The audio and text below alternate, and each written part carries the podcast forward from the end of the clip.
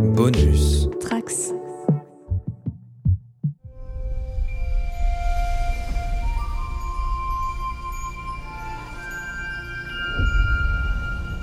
Bonjour à tous les trekkers et trekkies de toutes sortes. Je suis le commandeur Guigui et je suis ravi de vous accueillir à bord de la station du Cadran Pop. Le podcast sur Star Trek écoutable dans toute la galaxie et sur toutes vos applications de podcast via le flux du coin pop. Alors, No Win Scenario est le titre VO de l'épisode de Picard de la semaine, soit tous perdants pour le titre en VF. Alors ça évoque bien sûr des choses pour les vieux fans. En tout cas ici, c'est clair que c'est plutôt un win scénario en ce qui nous concerne car nous sommes plutôt gagnants. Engage. Jean-Luc Picard. We will have vengeance. You and I have traveled to the far reaches of space. But something's different now. This is the end, my friend. Working. Alors pour en parler, bien sûr, je ne serai pas tout seul, j'aurai avec moi un équipage d'élite avec le retour de Manon. Salut Manon. Salut tout le monde. Le retour aussi de Quentin. Salut Quentin. Salut, merci beaucoup. Et de notre lieutenant Bajoran, Marina. Salut Marina. Bonjour à toutes et à tous. Alors avant de commencer le podcast à proprement parler, je vais lire quelques messages subspatiaux qu'on a reçus par rapport au podcast de la semaine dernière. Alors tout d'abord, on va dire un gros merci à Rosalie Berger sur Facebook, alias Karine Carion, qui nous a fait remarquer que Todd Stawick, l'interprète de show, avait aussi joué Talok, euh, donc un Vulcain, en saison 4, euh, épisode 9 de la série Star Trek Enterprise, il y a presque 20 ans. Et moi, je l'avais pas du tout reconnu, donc euh, c'est vraiment bien vu. Et elle nous dit aussi, je sais que, je sais pas si vous en avez parlé dans le podcast, mais j'étais très gêné par les mouvements incessants de caméra dans toutes les scènes de discussion, et encore plus étonné de voir à la fin de l'épisode que ça avait été ré- réalisé par Jonathan Frakes. Alors c'est vrai que moi, j'en ai pas parlé, je l'ai pas évoqué la semaine dernière, mais c'est vrai que j'étais un petit peu embêté, euh, notamment les scènes avec Crusher la discussion de Crusher et, Picard parce que oui c'est à un moment donné euh, la caméra faut la poser sur un trépied ça sert à rien de faire de la caméra à l'épaule euh, pour des champs contre champs dans une discussion intense comme ça. C'est vrai que ça m'avait un petit peu gêné mais c'était quand même rien par rapport à, ce qu'on avait vécu sur les saisons de Discovery par exemple. Et notamment bah, cette semaine l'épisode est aussi réalisé par Jonathan Frakes et je trouve que c'est du coup la mieux. Là je trouve que la caméra est beaucoup mieux posée alors sur Twitter, on a aussi Hugo de la chaîne YouTube euh, Confession d'Histoire qui nous dit qu'en gros pour lui c'est du grand n'importe nawak, euh, comme tout l'épisode, voire série. Euh, ça n'a de sens et encore que dans le contenu d'un Starfleet dystopique et grim comme représenté dans toutes les séries Kurtzman. Dire que dans Next Generation les vaisseaux étaient habités par des familles avec enfants. De toute façon, plus personne ne se comporte en Starfleet Material dans ces séries. Pas une seule décision intelligente ou moralement responsable qui soit digne d'une humanité différente car Enlighted, ils sont tous aussi égoïstes et égocentrés que nos contemporains. Maintenant, ça pulvérise à tout va, le stun mode a disparu des phasers ou quoi? Et ça ne pose plus de questions. Euh, donc voilà. Il y a des gens quand même qui ne sont pas complètement d'accord avec nous, qui trouvent que la saison 3 de Picard c'est pas ouf. C'est un peu violent. Ouais, c'est un peu violent, je trouve. Mais bon, et, voilà, il, y a des- il faut de tout pour faire un monde. Et tout, tout pour faire une galaxie, en tout cas. Sinon, on avait lancé aussi un, un sondage. euh, Je sais pas si vous avez participé. Mais en tout cas, le résultat, euh, c'était à propos euh, de des explications de Beverly Crusher pour le fait d'avoir caché son fils à, à Picard. Et figurez-vous que seulement un tiers des personnes qui ont répondu euh, à ce sondage donc, ont été convaincus par les, explica- les explications de Beverly. J'en fais partie. T'en fais partie, moi, c'est bien. en tout cas, il y a que 31,4% des gens qui ont été convaincus quand même. Donc tu fais partie de ces 31,4%.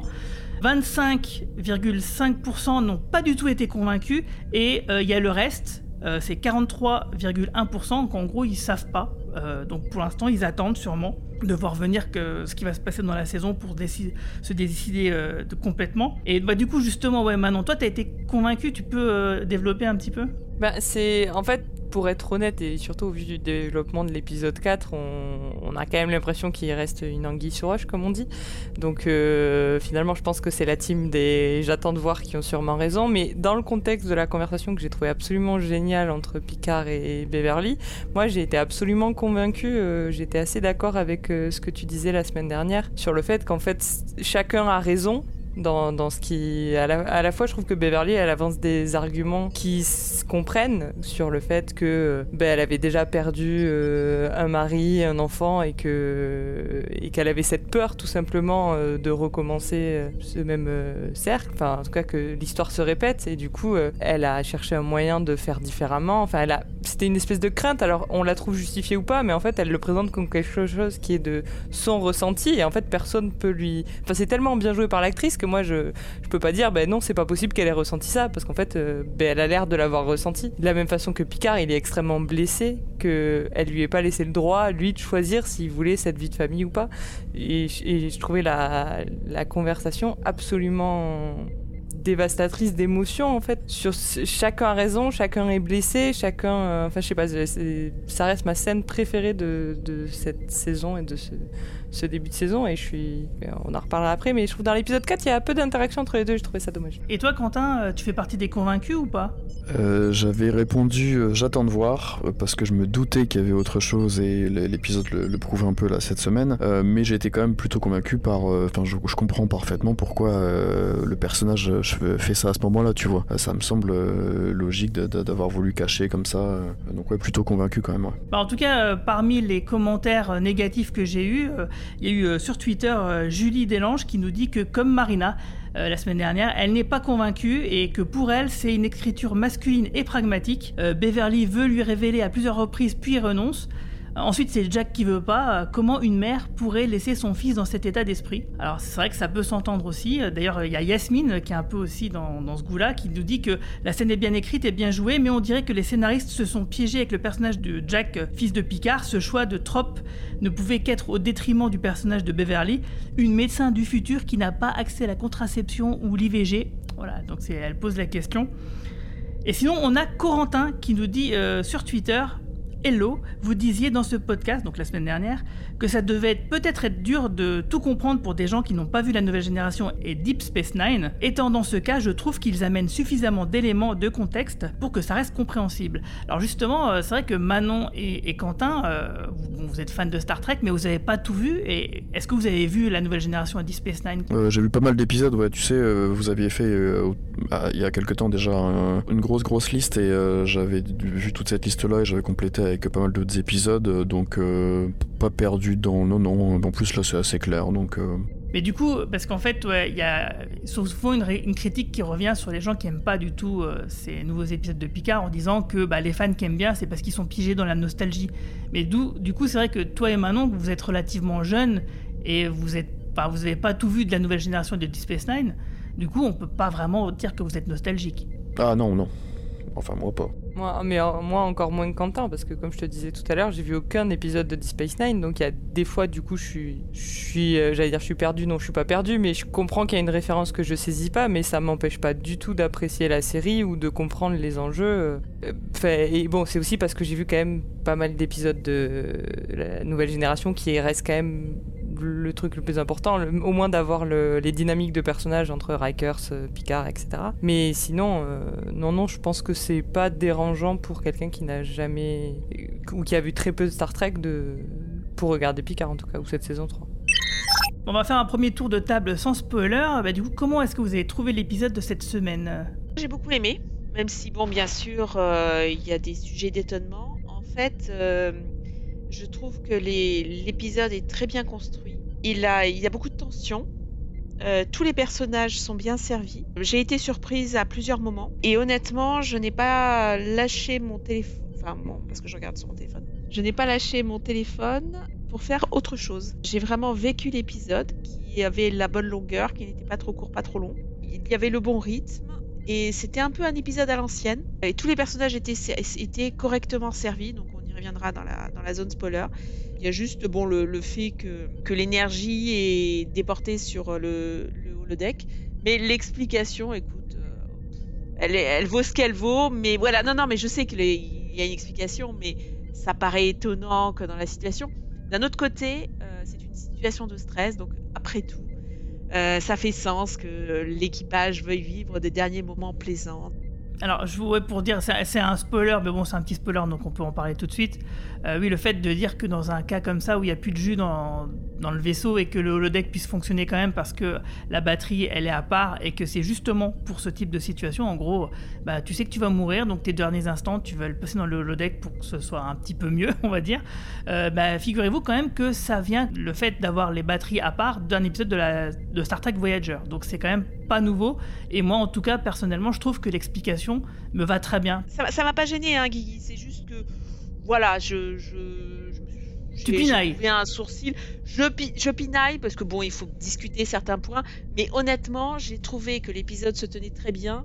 Et c'était exactement dans la lignée de, des épisodes de NextG, tout en étant euh, moderne dans le traitement de certains, de certains points. Donc c'est vraiment plus plus dans mon, euh, dans mon évaluation de, de cette saison et des épisodes. Et toi, Manon? On va dire que j'ai tellement aimé l'épisode 3 qu'il y a une, une légère déception de Ah, c'est un épisode qui est génial, mais moins bien que la semaine dernière. Mais non, globalement, j'ai bien aimé cet épisode. Je suis 100% d'accord avec Marina sur le fait que c'est bien mieux écrit que les saisons précédentes, dans le sens où, en effet, je suis d'accord. Alors, il se débarrasse de l'intrigue secondaire et il se concentre sur euh, ce qui se passe euh, à bord du vaisseau, et chaque personnage est très bien servi. Après, j'ai eu. En fait, j'ai eu un peu de mal à ressentir la tension de l'épisode parce que parce qu'on tu te doutais qu'à la fin ça irait. Voilà, en fait, euh, c'est bête, mais dès le début, j'arrivais pas trop à être dans leur état d'esprit à eux, qui est pourtant ce qui est traité, et qui on prend du temps à traiter l'état d'esprit dans lequel cette situation met tous les personnages. Mais moi, j'étais pas 100% avec eux parce que j'étais là, bon les gars, on va pas se mentir, euh, vous allez, vous allez pas y passer quoi. Je veux pas spoiler, mais donc voilà, c'était le petit, bah, mon petit défaut sur l'épisode, mais sinon quand on va y revenir en détail, non non, j'aime beaucoup ce que ce que ça raconte sur chacun des personnages donc euh, en ce sens, c'était un très bon épisode. Ok, et toi, Quentin? Beaucoup aimé aussi. Euh, un peu déçu de ne pas avoir l'intrigue parallèle avec euh, Worf et Rafi que, que j'aime bien. Surtout, je suis très content de retrouver Worf globalement, j'avais beaucoup aimé le premier et le troisième, un peu, enfin quand même beaucoup moins le, deuxième, parce que j'ai beaucoup de mal avec, euh, avec le personnage de, Jack, même si là il a des scènes intéressantes sur, sur cet épisode-là. Tout en tension, j'étais à fond dedans. Euh. je trouve que pour la première fois, par contre, euh, les effets spéciaux sont un peu en dessous. Autant je trouve que c'était vraiment parfait sur les trois premiers. Là, les effets spéciaux de, de bah, on peut le dire parce que c'était révélé en fin d'épisode précédent, mais de, des métamorphes, c'est vraiment pas terrible, je trouve. Oh, quand même. Si, c'est bien. Ah, moi j'ai beaucoup aimé. Moi aussi, ah, j'aime beaucoup. Hein. J'ai beaucoup aimé cet effet. Ah, moi je trouve ça cheap, mais. Non, non, non, mais. Euh, Va regarder un extrait de Deep Space Nine. Tu, ouais. tu verras d'où on vient en fait. Je, je, sais bien, ouais. Mais euh, non, non, globalement, j'étais, j'étais vraiment à fond. Il y a un dialogue à un moment avec. Euh, bon, bah, on en reparlera tout à l'heure, mais de, de, avec Riker que j'ai adoré. Il y a des passages plus posés et je trouve que en termes d'écriture, c'est plus malin vraiment que, que, les, que les deux saisons précédentes. De toute façon, il n'y a pas besoin d'être, d'être fan, ah, de se renseigner sur les séries pour voir que c'est géré par quelqu'un d'autre.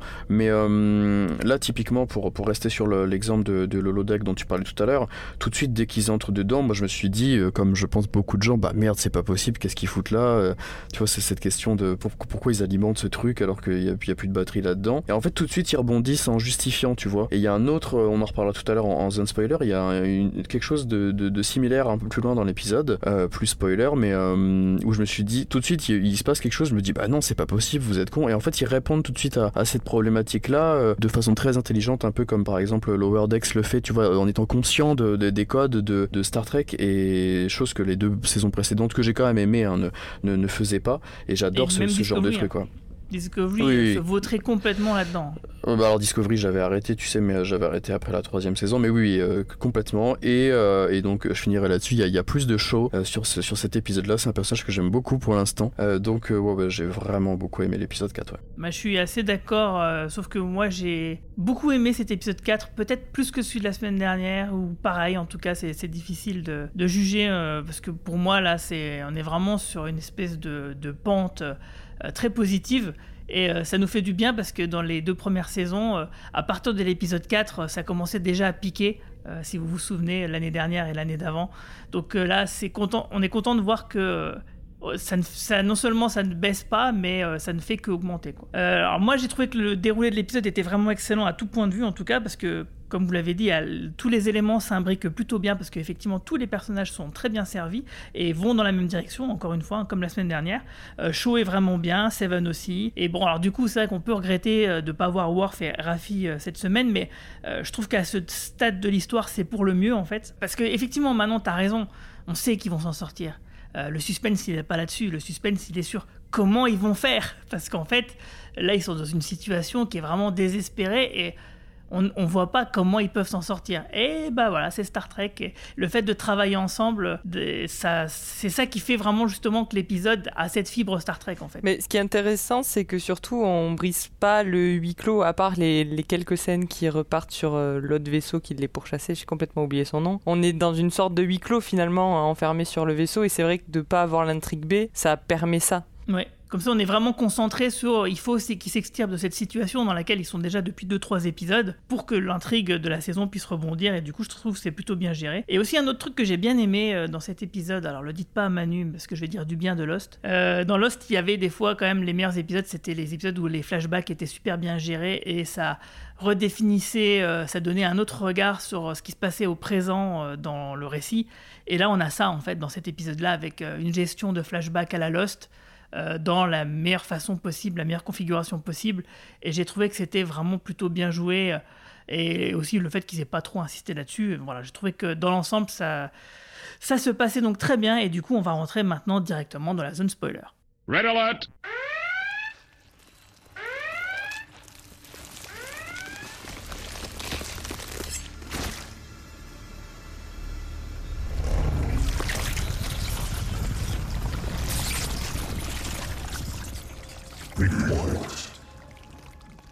Unfortunately, the starship ferrying Jack Crusher couldn't escape the center of the gravity well.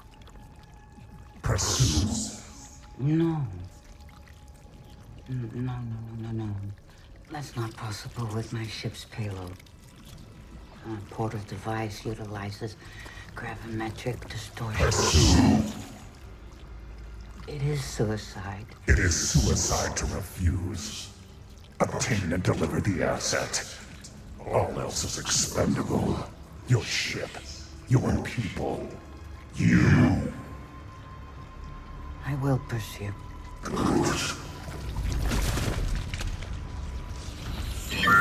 Warning. Alors donc l'épisode, comme je le disais, le quatrième de la saison 3 qui s'appelle No Win Scenario, donc tous perdants en français, est écrit par Terry Matalas, donc le showrunner de la saison, et réalisé encore une fois par Jonathan Frakes, comme la semaine dernière. Donc l'épisode commence, le Titan est immobilisé en pleine nébuleuse, donc depuis la dernière attaque de Vatic dans l'épisode précédent, et dérive vers une destruction certaine hein, qui serait causée donc par une mystérieuse anomalie spatiale parce que elle l'attire en son centre et on sait que bah, visiblement ils seront broyés parce que de toute façon en plus ils ont plus les moyens de, de résister euh, les, les boucliers de se barrer de plus rien quoi. Ils sont vraiment à la dérive et du coup bah, Picard, Riker et l'équipage du Titan vont faire face à leurs erreurs passées pendant que Seven elle durant l'épisode va traquer le métamorphe au, sein du vaisseau. Alors donc comme je le disais euh, il y a des flashbacks et euh, l'épisode commence par un flashback euh, dans le bar de Gainan, cinq ans auparavant, donc genre deux ans à peu près avant le début de la série, où il y a Picard qui est assis tout seul à une table et tout d'un coup il y a des cadets qui se pointent, un groupe qui lui demande ah, comment ça se fait que vous avez réussi à vous échapper d'une histoire aux prises avec un aérogène? Non, aérogène c'est une, une espèce de chasseur euh, très redoutable qu'on a vu dans Voyager. Et euh, Picard va leur expliquer que c'est grâce au lieutenant-commandeur euh, Worf qui avait construit un piège qu'il a réussi à s'en sortir, blablabla. Donc, alors, tout de suite, truc de nerd, c'est pas possible qu'ils disent lieutenant-commandeur Worf à ce moment-là, parce que les aérogènes, c'est forcément après Voyager, après la fin de Star Trek Voyager, et à ce moment-là, Worf n'est plus lieutenant-commandeur, mais il est déjà commandeur. Donc attention, petit. On peut dire que voilà, euh, Picard, c'est l'habitude où il est déjà sénile, on, ne sait plus trop. Donc en gros, euh, Picard leur fait tout un speech euh, en leur disant que euh, tant que l'équipage, euh, s'ils ont confiance en, en leur coéquipier, eh ben, tant que l'équipage reste soudé, il y a toujours un espoir. Donc du coup, forcément, ce qui fait un écho aux événements euh, présents, parce que là, effectivement, à ce, stade de l'histoire, il n'y a plus d'espoir. Comment le retrouver? Et ça va être tout l'enjeu de l'épisode. Et, moi, rien que je trouve ce, début plutôt qui fonctionne plutôt bien, parce que juste après, on a Riker qui est sur la passerelle, qui voit que bah, c'est la merde, il n'y a, y a pas moyen de s'en sortir. Et après, il y a ce dialogue donc entre Riker et Picard, où en gros, il lui dit, bon, bah, là c'est fini, c'est la fin, tu ferais mieux de passer les dernières heures de ta vie à essayer de connaître ton fils. Et voilà, c'est un beau pré-générique, euh, très dépressif du, pour le coup, mais qui, euh, qui je trouve euh, vraiment, efficace. Ouais, moi je trouvais que ça, ça fonctionne très bien. Les scènes durent pas trop longtemps.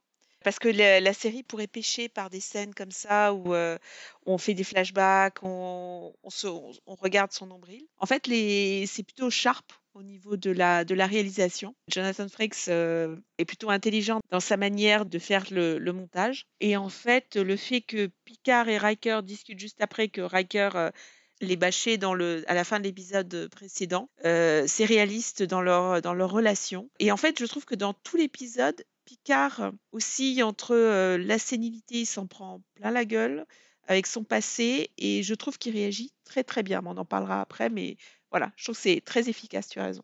Mais moi, depuis ce début de saison, je crois que ce que j'apprécie le plus, c'est justement la relation entre Picard et Riker, parce que Enfin, les deux acteurs, ils patronnent, je trouve, à chaque fois qu'ils ont des scènes ensemble. Du premier épisode où ils étaient en mode euh, presque buddy movie, avec euh, ça s'envoyait euh, des punchlines, à, à- l'épisode dernier où on était plus dans l'émotion. Et comme dans celui-ci, c'est vrai qu'on les avait quittés sur une grosse dispute, en désaccord euh, entre admiral et capitaine. Et là, euh, direct, on n'est pas sur quelque chose où ils se font la gueule. En fait, non, les gens, on va mourir. Donc, en fait, on va se reparler directement. Donc, euh, du coup, euh, je trouve aussi que c'est très efficace. C'est vraiment les deux acteurs, enfin, et notamment Jonathan Frakes, je le trouve vraiment extraordinaire. quoi. C'est fou qu'il soit à la réalisation aussi. Je me dis, moi, j'ai envie d'une série qu'avec lui, en fait, parfois. je me dis, tellement bon.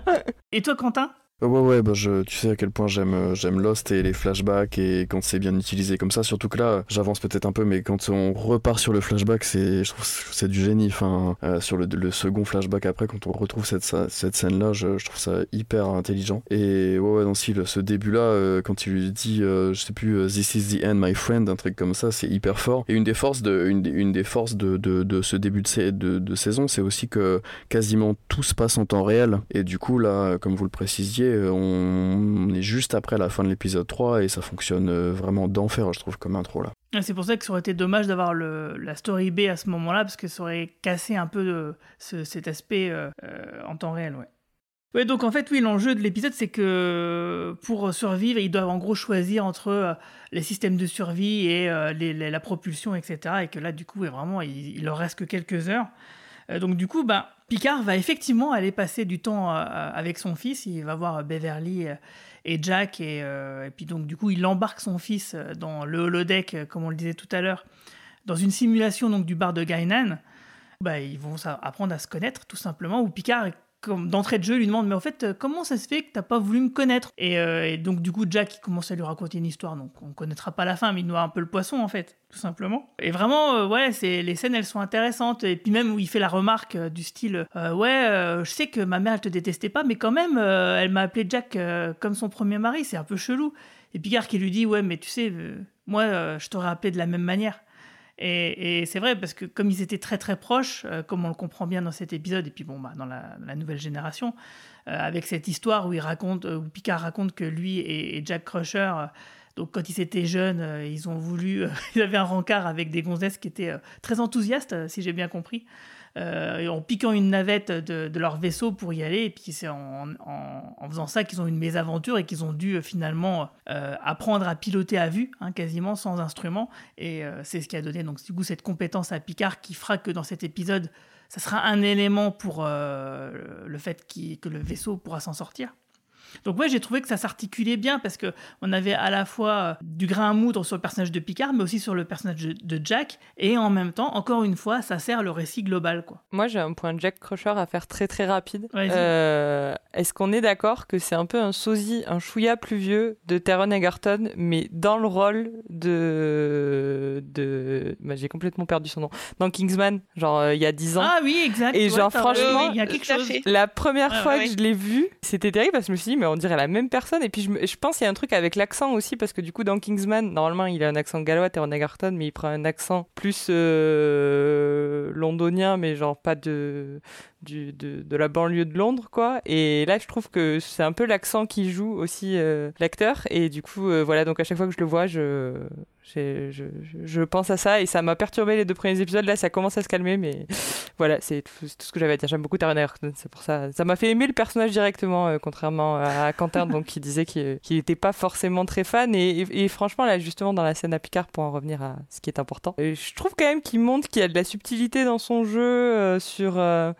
sur je veux pas m'attacher à toi, mais en fait, lui aussi, ça lui fait plaisir d'être là, même s'il s'entête un peu dans. Euh, enfin, on sera après pourquoi, mais il s'entête un peu dans son. Euh, en fait, j'ai pas envie de te connaître, mais je trouve que ça joue beaucoup sur les silences, en fait, euh, dans cette conversation entre les deux, et je trouve la scène très chouette. Et du coup, toi, Quentin, qui aime pas trop Jack, est-ce que t'as changé d'avis avec cet épisode? Un peu, ouais, ouais. Je trouve comme comme le dit Manon, il a plus de place pour jouer sur ce quatrième épisode comparé aux, trois précédents où il, il, devait juste faire le, Han Solo là. Il a le même manteau en plus. Je trouve que c'est vraiment bizarre, mais il a la même coupe, le même manteau. Il me fait trop penser à Han Solo jeune, mais euh, et le, dernier regard justement pour pour rebondir sur sur ce que Manon dit euh, est super chouette à la fin de l'épisode, je trouve. Sur ce passage là, ça va. Mais du coup, je voulais te, te demander, Guigui, c'est pas délirant que parce que alors là, moi du coup, par contre niveau euh, chronologie, je suis un peu paumé sur, sur cette, sur cette saison-là. Euh, d'ailleurs, il me semble que vous aussi, vu qu'au départ, on n'était pas parti sur les mêmes, les mêmes, les mêmes dates. Euh, pourquoi il dit qu'il a 23 ans En plus, de toute façon, on voit bien que le type, il a plus de 23 ans. L'acteur, il, il a au moins 35 piges. c'est trop bizarre. C'est un vrai problème. Bah, en fait, on a le même problème avec la nouvelle version du Captain Kirk hein, dans Star, Strange New Worlds, hein, où tu as l'acteur qui a 10-15 ans de plus que le rôle qu'il incarne. donc, ouais, je sais bien. Mais il, joue, un vampire euh, avancé pour ça. C'est le syndrome Beverly Hills.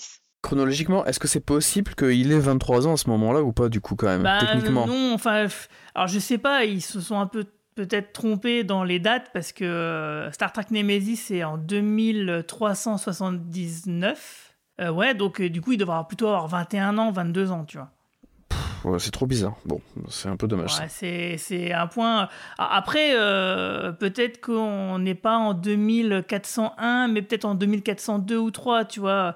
Comme rien nous l'indique vraiment dans l'épisode, il faudrait vraiment que je fasse le calcul parce qu'en fait, il y a un seul point de temporalité qui nous permet de le dire, c'est les 250 ans. Euh, du lancement du tout premier Enterprise qu'on voit dans la série Star Trek Enterprise. Donc euh, il faudrait que je regarde quelle est la date précise de, bah, c'est dans la saison 1 de Star Trek Enterprise hein, qu'on voit ça. Comme ça, on pourrait euh, faire le calcul, mais du coup, oui, euh, peut-être que l'âge de Jack Crusher, il est euh, un peu, un peu bizarre, mais en tout cas, oui, l'acteur, évidemment, et on voit bien qu'il a plus de 30 ans, hein. donc c'est un peu gênant, j'avoue. Mais bon, qu'est-ce que tu veux que je te dise Là, les directeurs de casting, ils se sont dit que c'était une bonne idée, donc maintenant, je vais te faire avec.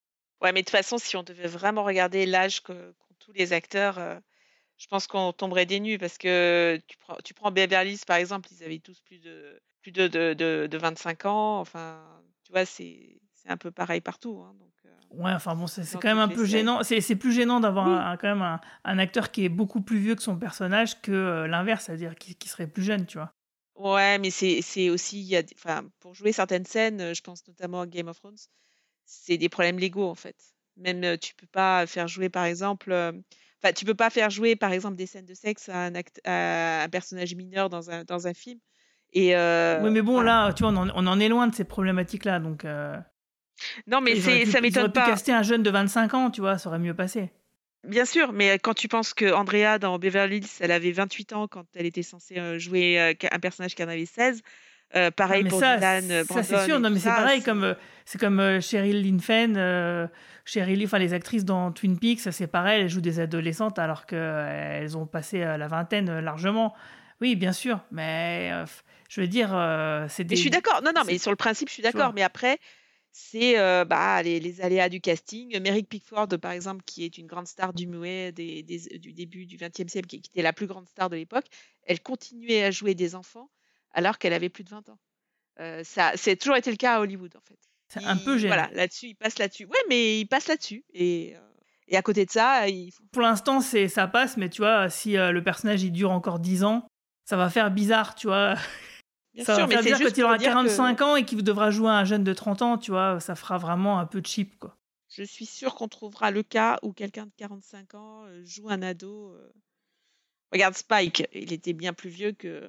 Bien sûr. Il est censé être immortel. Mais tu as, plein d'exemples. Ça a toujours été le cas à Hollywood.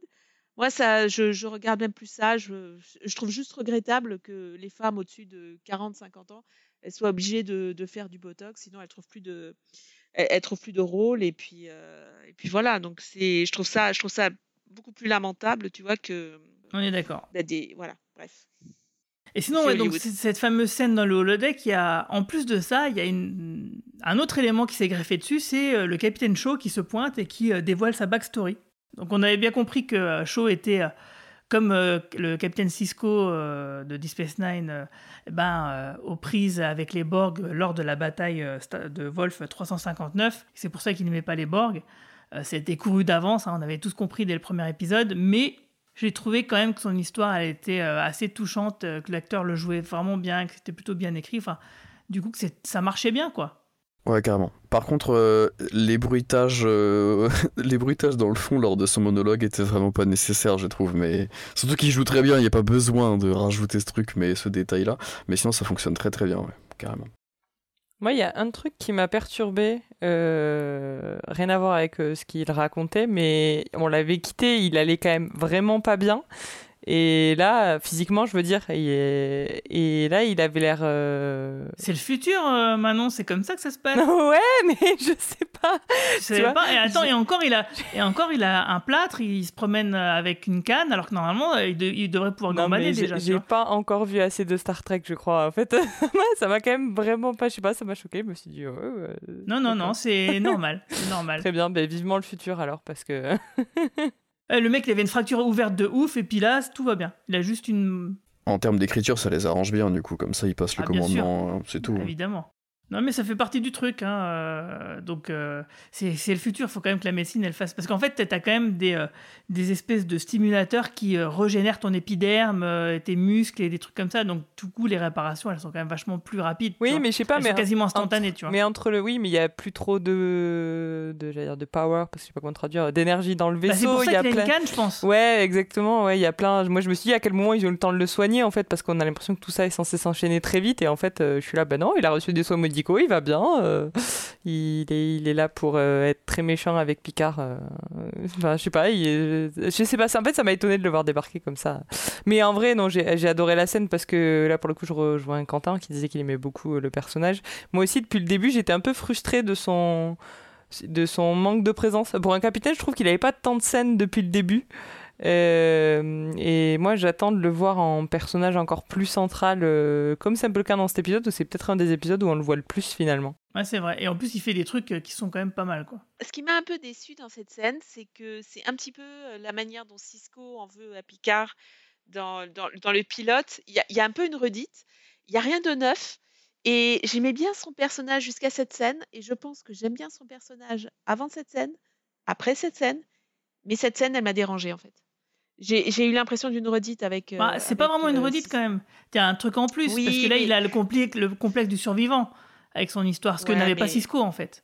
Dans, dans le, le- le pilote de Disney. euh, Mais il regrette d'avoir perdu même. sa femme. Mais il se Ouais. dit pas euh, Oh là là, pourquoi j'ai survécu et pas les autres Tu vois bon, Il, il Ouais. peut se le dire par rapport à sa femme, mais Enfin- c'est pas un vrai complexe du survivant comme lui a l'air de le vivre Ah, euh, terriblement. Moi, je sais pas, là, dans, dans le, quand j'ai vu et revu le pilote de DS9, la scène, elle est quand même très violente. hein, la manière dont, dont Bah, sur l'instant, oui, le bien vaisseau sûr. explose. Le, il doit. Oui, il mais doit regarde comme il le vit femme. après. Tu vois, il a pas, Ouais. il est pas traumatisé en se disant pourquoi je suis pas mort. Alors que Shaw, oui. Ouais. Pour Cisco, c'était frais, c'était il y a 3 ans. hein. Euh, pour Shaw, Ouais. c'était il y a 30 ans. Là. Donc tu vois la, oui, c'est ça. la Donc, différence. euh, Quoi. 30 ans, voilà, mais 30 ans après, je veux dire, c'est. Il il s'est passé d'autres choses dans la, dans la fédération, dans la vie de Picard, c'était un traumatisme. Euh, je trouve que ça aide pas au niveau de, l'écriture. Picard s'en prend plein la gueule et je trouve que euh, Patrick Stewart est un très bon acteur et il s'en sort très bien dans cette scène qui, pour moi, était un peu une redite. Voilà. Et, j'ai été un peu déçue qu'on fasse jouer cette scène au, capitaine qui méritait autre chose comme scène. Je trouvais que j'aimais bien son petit côté euh, grincheux. J'aimais bien sa, dynamique avec Seven et je sais pas, la scène m'a dérangée. Alors que j'aimais bien son personnage avant et après. Il a pas perdu ce- son côté grincheux. hein, Ouais, parce euh, que ça, la- tout va bien là-dessus. hein. La phrase de fin est géniale. C'est, je, je crois que c'est cette scène-là qui se termine par. euh, euh, je l'ai plus en anglais, mais où en gros il dit euh, oui, euh, j'ai été charmant. Avec le temps, euh, je deviens un connard, un truc comme ça. Enfin, c'est charm, charming and asshole à la fin normalement. Mais comme quoi, c'est c'est une des rares scènes d'ailleurs qui se termine par une espèce de note d'humour, euh, même si bon, on reste dans ce truc euh, un peu. On n'est pas à la fête quoi. À ce moment-là, ils pensent toujours tous qu'ils vont mourir, mais euh, mais j'ai bien aimé quand justement qu'on revienne sur cette euh, tonalité pour le personnage qu'il avait depuis le début et qu'on le perde pas complètement malgré euh, malgré son histoire. Bah, en tout cas, Shaw, il a quand même pas mal de scènes intéressantes. Il fait un vrai team-up avec Seven. Euh, il y a déjà un moment au début où Seven elle vient le voir et qu'elle lui dit bon écoutez j'ai besoin d'aide. Alors je sais pas pourquoi elle lui demande euh, des trucs sur les métamorphes à lui en particulier. Aucune idée mais bon pourquoi pas. hein. Euh, il a l'air d'en savoir long. hein. Bah, à, à- la base, je pense que c'est juste parce qu'il est censé connaître à peu près tout son équipage et que du coup, il pourrait questionner les gens, savoir, tu vois, trouver la faille. Oui, Même bah, si de ce toute façon, serait c'est trop comme ça. long, Parce- mais- Parce que c'est vrai que elle, euh, Seven n'a pas vécu la, la guerre du Dominion parce qu'elle était à l'autre bout de la galaxie avec le Voyager. Donc euh, c'est sûr que demander à quelqu'un qui était présent, euh, c'est peut-être plus intéressant. Mais il n'a pas une expertise a priori bonne sur le sujet. Et pourtant si. hein. donc du coup. C'est quand même lui qui lui dit qu'il faut chercher un seau. Alors, sur, euh, sur Twitter, il y a Clara qui râlait, qui disait Oh là là, mais pourquoi il a un seau euh, Bajoran euh, alors que, parce que Odo dans Deep Space Nine, euh, donc effectivement, il avait ce seau-là pour, euh, pour se reposer, on va dire, pour se transformer en, en état liquide. Mais c'était un seau qu'il avait chopé euh, chez un potier euh, Bajoran, qu'il avait trouvé comme ça sur Deep Space Nine. Et là, le, fait que le métamorphe de cet épisode-là bah, utilise exactement le même, euh, le même pot comme si c'était un, un truc euh, classique de son peuple, alors que non, en fait, Odo, il avait pris un, pot comme ça qui venait, euh, qu'il avait trouvé, tu vois, euh, au marché ou je sais pas, dans une armoire, quoi, qui traînait. Il a pris ça comme ça. Bon, après, ça, moi je me dis, Odo, il a dû leur dire que c'était quand même bien confortable d'avoir ça quand il était dans le grand, dans le grand lien. Il leur a expliqué, c'était vachement pratique et et du coup, bah, le métamorphe, comme il voulait rester discret, forcément, il en a chopé un aussi. Parce qu'il y a des bajorans sur le vaisseau. Alors peut-être qu'il l'a piqué pareil en se disant Ah bah oui. euh, Parce que c'est pas exactement le même non plus, hein, si vous regardez quand même. Parce que, et du coup, euh, peut-être un, un peu déçu pour ma part euh, quand même sur cette histoire de, de saboteur métamorphe. Euh, On nous laissait sur un, là-dessus sur l'épisode précédent. Et au final, sur cet épisode-là, tu te rends quand même vite compte que ils vont pas vraiment jouer avec ce truc, quoi. Il y a aucune scène où on se dit ah bah merde, est-ce que c'est bien euh, tel personnage? Est-ce que là, je suis vraiment devant Picard? Est-ce que c'est pas ou un tel, peu importe? Est-ce que c'est- lourd de faire ça quand même Ah mais attends, Ah tu, te lances, tu te lances dans une idée comme ça, autant l'exploiter, surtout qu'en termes Ouais, de, ouais. De, de, de cinéma, enfin tu peux t'amuser avec voilà des à caster deux acteurs, enfin tu vois, à, délirer quoi. Et, et là euh, c'est juste bon bah on va le trouver, tu sais Qui qu'ils te vont dit le qu'ils vont trouver. pas le euh, faire plus tard Bah j'espère, du coup j'espère vraiment, tu vois, qu'ils vont s'amuser un, un peu avec ça. Et du coup ça me permet, alors je peux peut-être avancer un tout petit peu, mais de revenir sur ce que je disais tout à l'heure dans la partie non-spoiler, sur le l'intelligence de, de l'écriture, euh, en, en plus de cette idée de, voilà, ils répondent eux-mêmes tout de suite à la problématique de, euh, de l'holodeck qui fonctionne quand même et tout. Limite ils regardent la caméra quand ils te, ils te répondent au, truc. Et ben il y a la même chose juste après, du coup, avec le, ce, ce- ce- cette problématique de, de changeling, là, le- la métamorphe, la forge. Euh, en fait, Shaw te dit carrément, euh, le métamorphe va arriver d'une minute à l'autre, et hop, il arrive. Tu vois, je trouve ça hyper malin comme, euh, comme, comme truc, parce que si la forge était arrivée à ce moment-là, on savait très bien qu'elle était en parallèle de l'autre côté, et que du coup, c'était le, le- le- la métamorphe, et eux-mêmes répondent tout de suite, euh, je suis peut-être pas très clair, mais à, à cette problématique, euh, en termes d'écriture, je trouve ça hyper intelligent, en fait. Et en plus, c'est logique parce que. Euh, Effectivement, Shaw, il a complètement raison dans ce qu'il dit. euh, si le métamorphe, il voulait foutre la merde, c'est le moment où. C'est le moment ou jamais. Ouais, et c'est ça. chez eux que ça va se passer. Et en plus de ça, du coup, cette scène, elle est intéressante parce que ça permet à Seven de déjouer le métamorphe parce qu'elle va l'appeler pas correctement. Et du coup, c'est-à-dire que la scène précédente où on a vu la Forge qui venait faire copine-copine avec Seven, bon, bah, c'était sympa. On pensait que ça avait une utilité particulière par rapport à ces deux personnages-là. C'était sympathique, mais ça n'avait pas l'air d'être si urgent utile que ça. Et finalement, si, ça l'est. Donc, du coup, à chaque fois, ce que j'aime bien dans cette saison, c'est que les scènes et les interactions entre les personnages ont souvent euh, plusieurs utilités. Elles se servent pour les personnages eux-mêmes, mais encore une fois, ça sert aussi en même temps pour le récit. Donc du coup, euh, il y a pas, y a peu de gras en fait, il y a quasiment rien à jeter, et, et c'est pour ça qu'en fait, il se passe beaucoup de choses en peu de temps, et qu'on a quand même l'impression, bah voilà, enfin les épisodes ils durent presque une heure, et moi je vois pas le temps passer, hein, euh, clairement. J'ai hâte de- d'en voir plus sur, euh, sur Shaw et, Seven. J'espère qu'il pourra un peu s'excuser ou que ça avancera dans le bon sens entre les deux personnages quand même. Bah c'est, ça l'air d'être la trajectoire en tout cas, et c'est une bonne idée je trouve. Non, euh, sinon, euh, il y a aussi bah, un côté sur Riker qui est carrément déprimé dans cet épisode.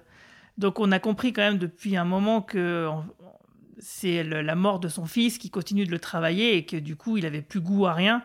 Et euh, c'est ça qui sans doute avait créé donc les, problèmes qu'il a avec sa famille. Et, là voilà, donc on le voit traverser euh, une période vraiment où ça va pas quoi. Et puis finalement, euh, le, fait d'être avec ses anciens potes et de et ben, de vivre une aventure, hein, une nouvelle aventure comme dans le temps, bah, ça le revigore un peu, surtout quand il assiste donc à la naissance de cette créature qui est au, au milieu de la nébuleuse, hein, qu'on a peut-être déjà vue. Hein. Ça, c'est pas exactement la même chose, mais c'est vrai que ça ressemble un petit peu à la créature qu'on a vue dans le tout premier épisode, dans le pilote en fait de la nouvelle génération. Donc voilà, qu'est-ce que vous avez pensé de cette trajectoire de Riker dans cet épisode? Moi, j'ai trouvé ça intéressant et en fait, en voyant la scène, je me suis dit, c'est pas un métamorphe. Oui, là c'est sûr. On sûr avait, on avait le Ouais. délire de, de la, de- moi, surtout mon délire, l'épisode dernier, d'imaginer tout le monde en métamorphe.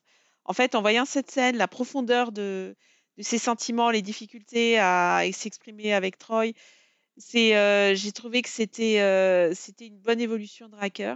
Et j'étais très sensible. Et puis quand il parle de la mort de son enfant, c'était juste, euh, c'était déchirant. Donc, c'est très très bien vu et Jonathan Frakes s'est très bien servi dans le scénario et dans la réalisation.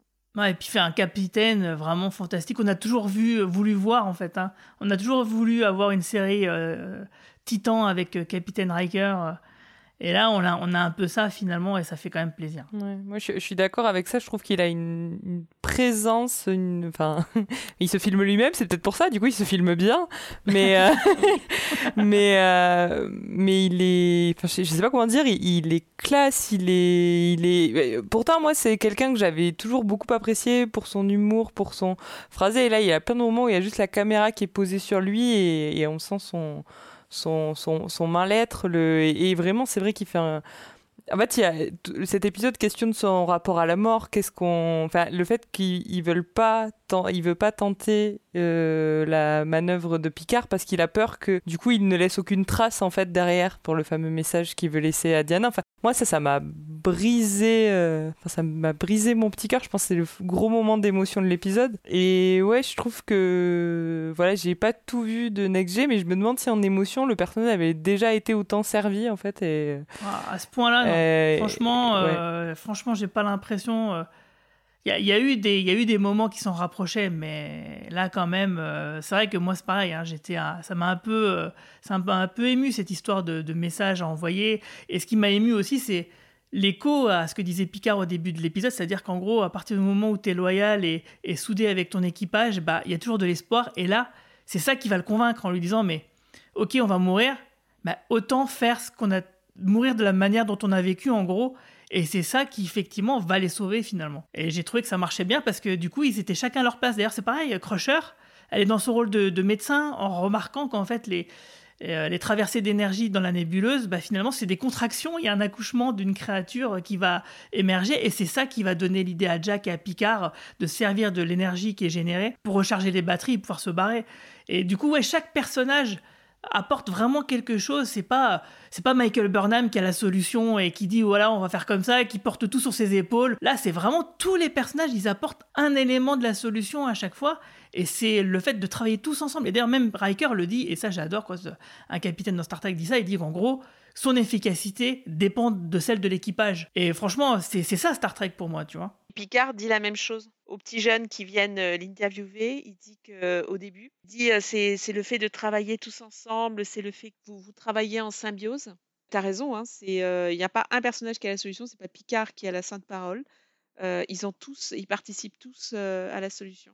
Si j'ai un tout petit bémol, enfin je pense que le point qui manque dans cet épisode, c'est que Beverly, oui, elle est dans son rôle, elle participe à- au dénouement de l'intrigue, mais je trouve que c'est le seul personnage de l'épisode qui a pas d'avancée d'intrigue euh, sur le plan personnel. C'est-à-dire qu'on n'en apprend pas plus pour elle, il n'y a pas un développement de personnage, il venir a pas dans de... le prochain épisode je pense. Ouais, mais je trouve que l'épisode a ce côté vraiment magique de. Il y a quelque chose pour chacun des personnages euh, principaux à bord du vaisseau, sauf elle, je trouve. C'est la seule qui est pas servie par le scénario euh, sur le point développement du personnage, quoi. Bah, elle est un peu personnage-fonction, quoi. Bah, elle l'a eu ça la semaine dernière.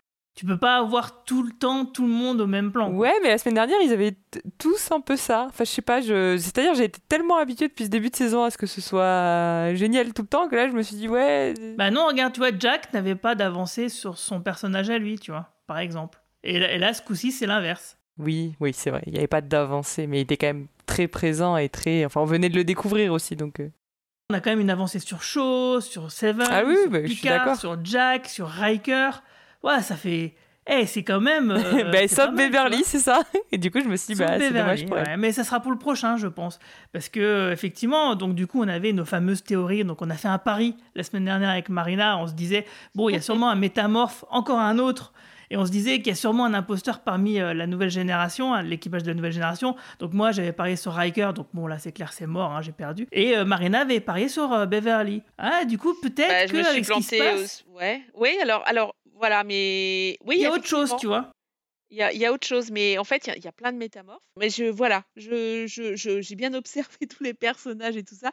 Je, suis- un peu tombée des nues pour, euh, pour le, celui qui prenait la forme de la fille de, de La Forge. Pour revenir sur les effets spéciaux, pour avoir connu euh, les effets spéciaux de Deep Space Nine, qui à l'époque était, faut imaginer, hein, à l'époque, Odo qui se transformait, c'était euh, state of the art, c'était incroyable et tout ça. C'est clair qu'en revoyant les épisodes maintenant, bon, c'est, ça fait un peu cheap. Là, moi, j'ai adoré les, les effets spéciaux, le côté organique, le côté, euh, c'était presque, c'était tellement viscéral, euh, ça faisait presque film d'horreur. J'ai, j'ai bien aimé. D'ailleurs, justement, il y a une super scène avec Vadik euh, qui est pas très compréhensible pour l'instant, où en fait elle se coupe la main, et en fait sa main, c'est un métamorphe qui lui donne des ordres. C'est ouf ça. Ça m'a fait penser, vous, sa- vous savez à quoi ça m'a fait penser? À Goldorak. Quand les, quand Ah les- ouais. le, un des personnages, vous savez, partage son, sa tête avec une entité féminine et, euh, et le, le personnage s'ouvre et il y a un autre personnage qui prend la parole. C'est, pas le même effet spécial, bien sûr, mais, mais il Oui, y a l'idée, comme euh, ça, une deuxième entité qui partage le, le corps. Et moi, j'ai bien aimé ce côté, euh, ce côté charnel. Ce côté charnel et brutal. Et puis ça fait que Vadik, voilà, c'est encore un personnage dont on a tout à découvrir, et qui euh, a l'air d'être quand même plus intéressant que la simple méchante de base, quoi. Alors après, autant j'adore le, le vaisseau, le Shrike et le sound design qui va avec et tout, autant le personnage de Vadik, euh, pff, ça fait un peu la vilaine, très vilaine quand même. hein. Enfin, je sais pas si c'est l'actrice peut-être, ou il y a tout un truc que je- j'ai un peu de mal pour l'instant. J'attends de voir où ça va, quelles sont les intentions, tout ça. Attendons. Mais ouais, bof. Mais je vois, ce que, l'instant, je vois ce que tu veux dire. Je vois ce que tu veux dire. Elle rigole toute seule, elle fume, ouais. euh, bon. Mais ça dépend des épisodes en fait. C'est vrai qu'au début j'étais intriguée. Là, là c'est la scène où elle se coupe le bras et elle parle à cette entité. C'était intéressant, mais effectivement, attendons de voir. Je suis d'accord avec toi. Mm. Moi aussi, je suis de la team Quentin. Je suis pas 100% convaincue par, euh, par le personnage. Je pense qu'il est temps qu'on nous explique parce que sinon, ça va devenir un gimmick, quoi, le personnage, et ce serait dommage. Ju- justement, surtout que bah, Picard, dans son journal de bord, il dit Oh là là, on, on sait rien sur elle et tout, etc. Toi, il se pose lui-même la question, donc ça veut dire que je pense, dans le récit, ça va bientôt arriver. Surtout que là, euh, ce quatrième épisode, du coup, vient marquer. Enfin, on voit qu'ils ont quand même résolu une grosse euh, partie de, de, l'intrigue. On a l'impression que c'est un peu la fin du premier acte. Je pense qu'ils vont recoller les morceaux par rapport à Warfare Rafi sur le prochain. Et hop, on va se relancer sur le, la deuxième partie de saison et on aura des réponses, ouais. On a donc l'épisode qui se termine sur des visions de Jack, encore. Donc, euh, la dernière fois, moi, j'avais dit que j'imaginais que c'était la créature qui était dans la nébuleuse. Bah, visiblement, c'est pas du tout le cas. hein. Et du coup, ça m'a fait penser à une nouvelle théorie, parce qu'on disait, oui, euh, peut-être, est-ce que Riker, c'est un métamorphe? Est-ce que Beverly, c'est une métamorphe? Et si c'était pas Jack, le métamorphe, en fait, depuis le début? Parce que je me suis dit, du coup, ça, cette fameuse vision où on voit toujours les mêmes scènes un peu rouges, cheloues, on entend euh, que- connecte-moi, viens, viens me trouver, euh, etc. Donc moi, du coup, moi je pensais au grand lien. Donc ma nouvelle théorie, ce serait que Jack est quand même le fils de Picard, mais que par un concours de circonstances improbable et incroyable qui resterait à découvrir, bah, il serait aussi en partie métamorphe, euh, peut-être une sorte d'hybride un peu qui serait nécessaire au plan du Dominion pour pouvoir buter tous les solides. Surtout, sûrement un truc lié qui est arrivé à Beverly lors de sa grossesse, hein, je sais pas.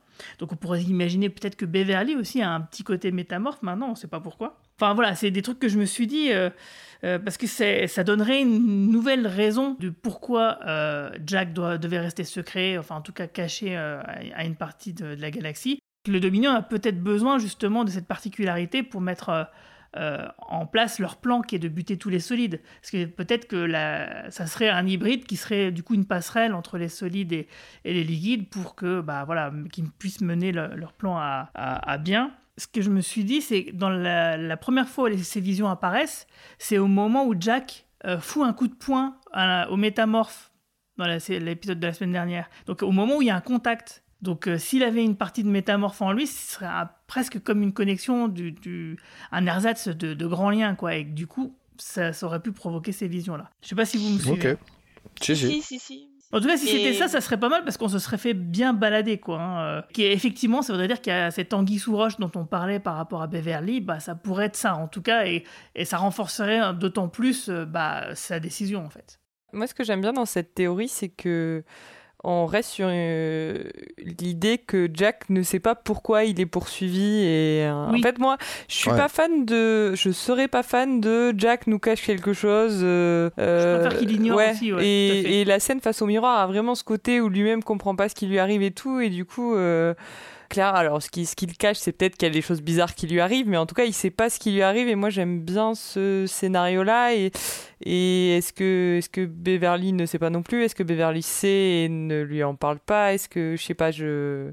Dans cette configuration-là, Beverly saurait quelque chose. Du coup, tu vois, c'est- ce serait la vraie raison pour laquelle elle l'aurait caché, tu vois. Et encore une fois, j'ai tellement été convaincue par ce qu'elle nous a dit que j'ai- je sais pas si j'ai envie qu'il y ait une vraie raison pour laquelle elle l'ait caché. Ça pourrait être quelque chose qui à- après, enfin, j'en sais rien, mais qui soit pas forcément la raison pour laquelle elle a caché l'enfant, tu vois. T'as raison, il faudrait pas que ça annule euh, les raisons précédentes, il faudrait que ça s'additionne. Ah bah oui. Pour, pour moi, ça doit s'additionner et pas annuler, parce qu'encore une fois, je pense qu'elle était très sincère dans ce qu'elle a dit, et moi, ça m'embêterait que ce soit vraiment l'é- l'énorme secret qui fait que. Je j'ai pas envie d'un énorme secret. Mm, mm. Ah, je suis tout à fait d'accord. Mais sinon, il y a quand même une autre théorie euh, qui m'a été euh, rapportée par Manu quand on a discuté sur le Discord aujourd'hui. Parce qu'en fait, figurez-vous que dans les titres euh, VO, dans les phrases qu'on entend, qui sont prononcées dans la vision de Jack, eh ben, elles sont attribuées à la reine Borg.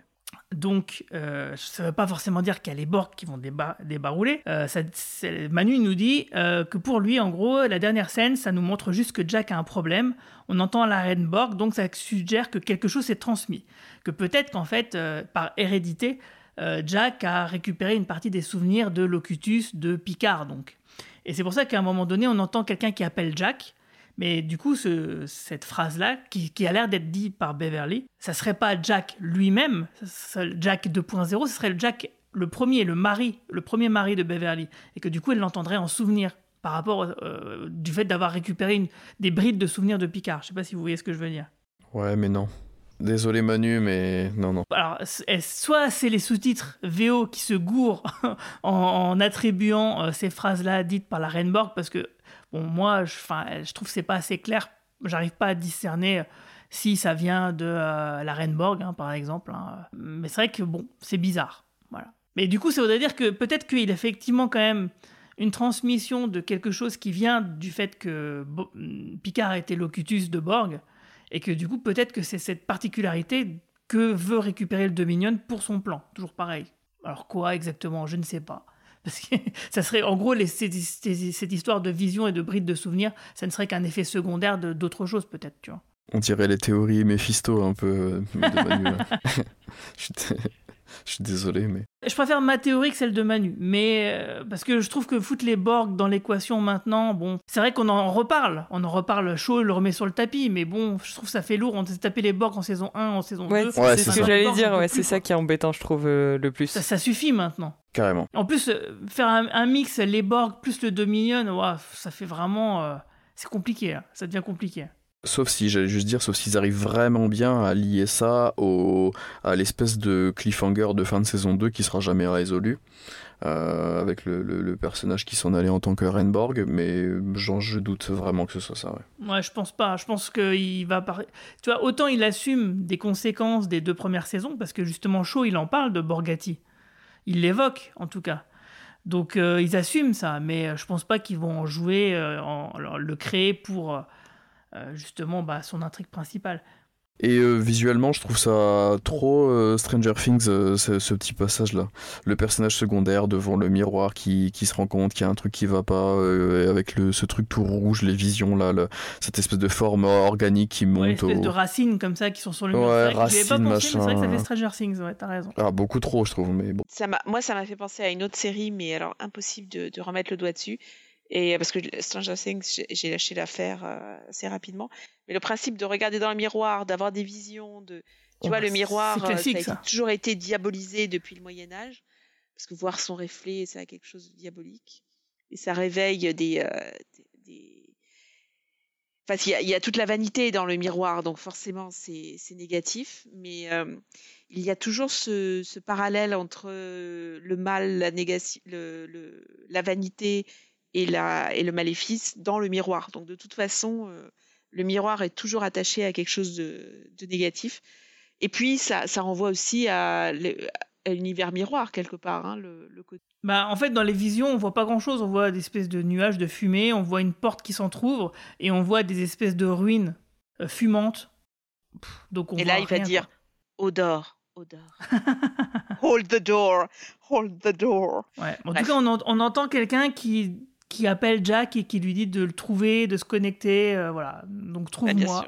Qui parle à Jack? Pourquoi? On ne sait pas. Bah, Est-ce des souvenirs ou est-ce que c'est quelque chose qui lui est transmis? Euh, Tu vois, quelqu'un qui, euh, genre, c'est un Skype dans sa tête, quoi. Alors du coup, qu'est-ce que vous avez préféré dans l'épisode? Et on, on parle pas de, de Jack qui, euh, qui était présent lorsque Picard est tout content d'avoir dit que Ah bah Ah oui, bah, c'est. C'était ma scène préférée d'ailleurs, ça tombe bien. Ouais, voilà. Cette scène aussi. Ouais, bah que là, Picard était tellement satisfait d'avoir dit Starfleet est ma seule famille, je suis super content et tout ça. Attends, c'est même pire que ça. Je trouve que la traduction, elle, elle atténue encore ce qu'il dit. Parce qu'en en anglais, ce qu'il dit exactement, il dit un truc du style. euh, là, c'est moi qui traduis du coup. Il dit Starfleet a été la seule famille dont j'ai eu besoin. Dont j'ai besoin. Je trouve que c'est pire encore, tu vois.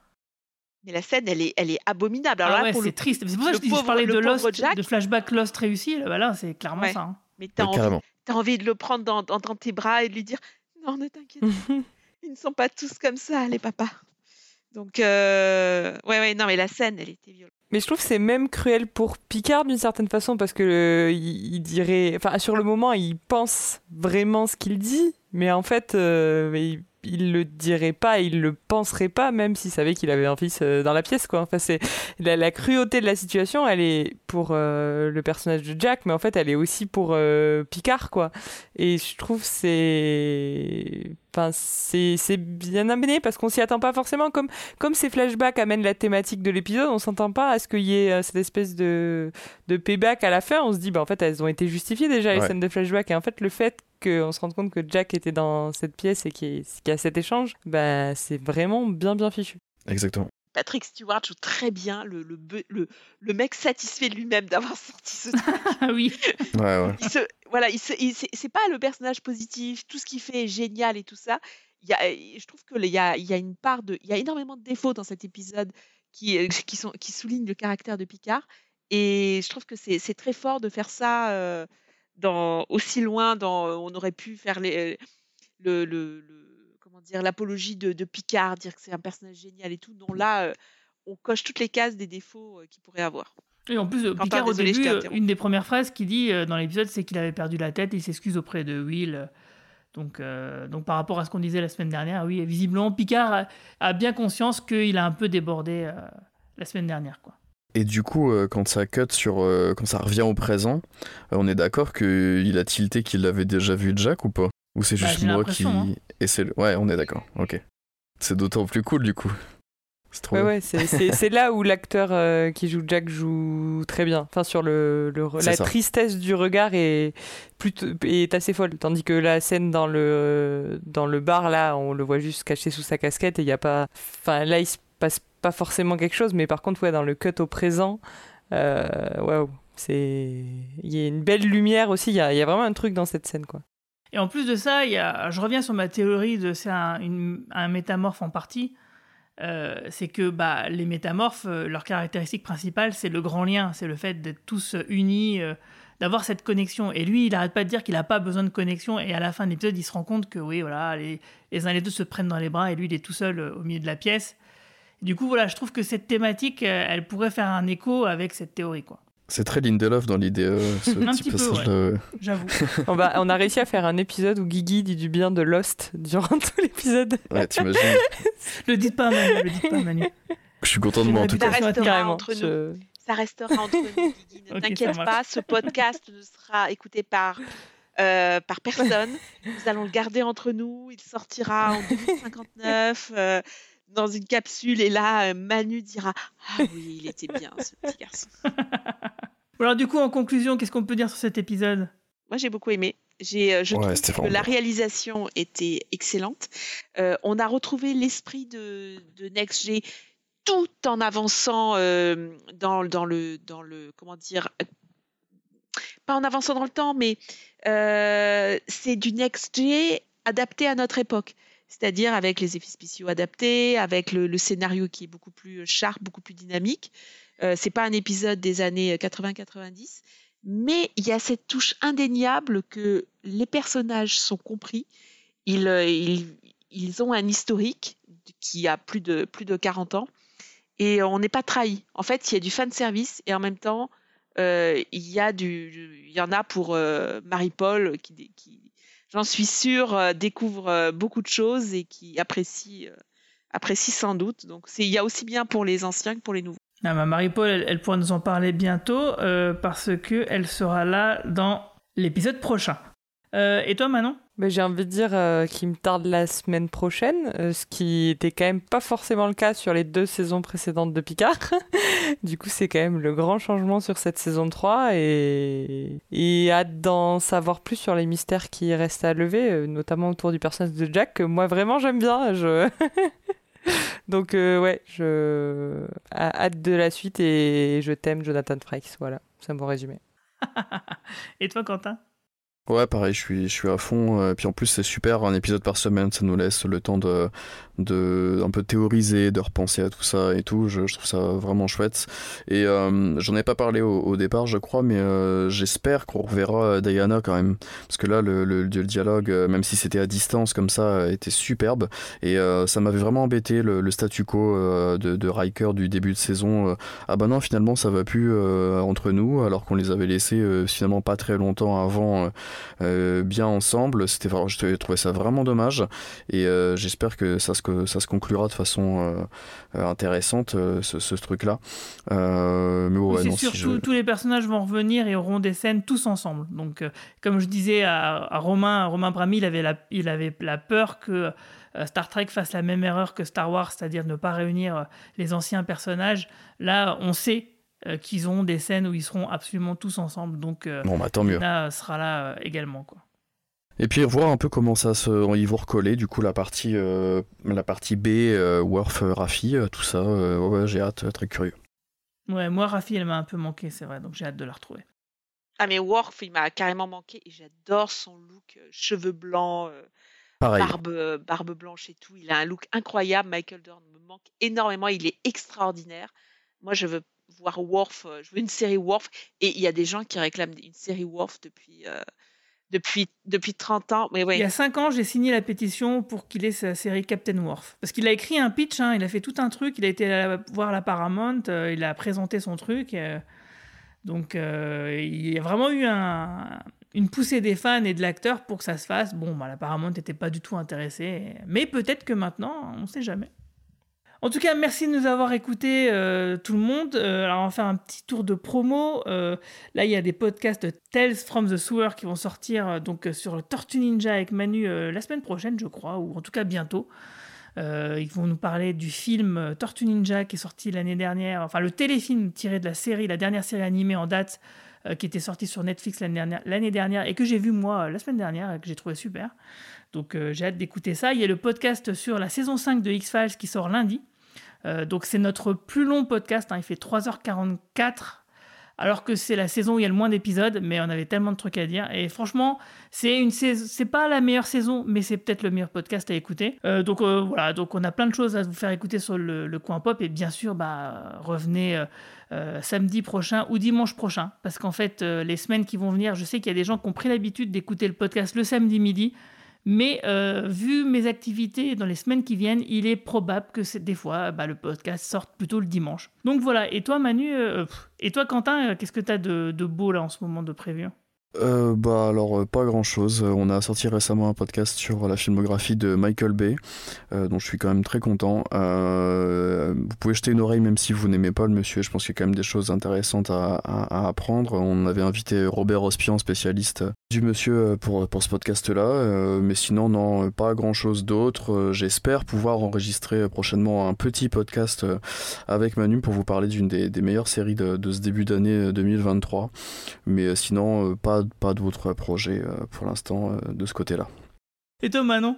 Je... bah alors c'est bête parce qu'à une semaine près j'aurais pu avoir quelque chose d'exclusif à vous annoncer, mais disons que je travaille sur une exposition BD, mais je peux pas vous dire, euh, enfin une exposition comics pour être exact, mais je peux pas vous dire encore ce que c'est. L'annonce sera faite dans une semaine et je pourrai enfin en parler librement. Mais voilà. Ok. Donc il faut te, te suivre sur Twitter du coup. Ouais, exactement. Ça, fait juste euh, six- presque huit mois que, que je voudrais en parler, mais euh, bientôt, bientôt. Ok. Et toi, Marina, toujours pareil? Toujours euh, mes podcasts euh, Insights of Tomorrow pour le boulot. euh, le premier sur la mobilité avec euh, euh, le bouquin de d'Emmanuel Bro qui s'appelle Walter Kurtz à l'état pied. Le suivant, ce sera euh, Symphonie atomique sur la de- sur le développement durable et c'est en ce moment il est en tête de gondole de- à la Fnac. euh, c'est impressionnant et c'est écrit par euh, Étienne Quinge. Et sinon, côté euh, ce que je mate à la télé en ce moment, c'est 100% Pedro Pascal.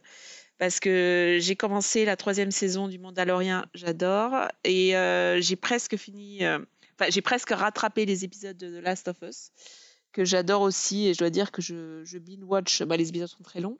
Et euh, sinon, j'ai acheté un- une BD pour Maxime, mon petit garçon de, de 5 ans. Et euh, on lit Le Veilleur de brume. Alors, c'est pas vraiment de son âge, mais en fait, c'est super bien dessiné. Alors, je saute toutes les, parties où il est question de mort, de, trucs comme ça, ou alors je, bidouille un truc. Mais euh, on en est déjà, je crois, à plus de 100 pages. C'est un énorme, énorme BD. Et Maxime accroche, il adore les dessins. Voilà, c'est tous les soirs, en fait, c'est la série des, des, des 5 ans et plus, et c'est euh, c'est génial. Le Veilleur de brume, euh, je recommande pour, euh, pour les jeunes et pour les adultes comme moi, c'est super. C'est noté.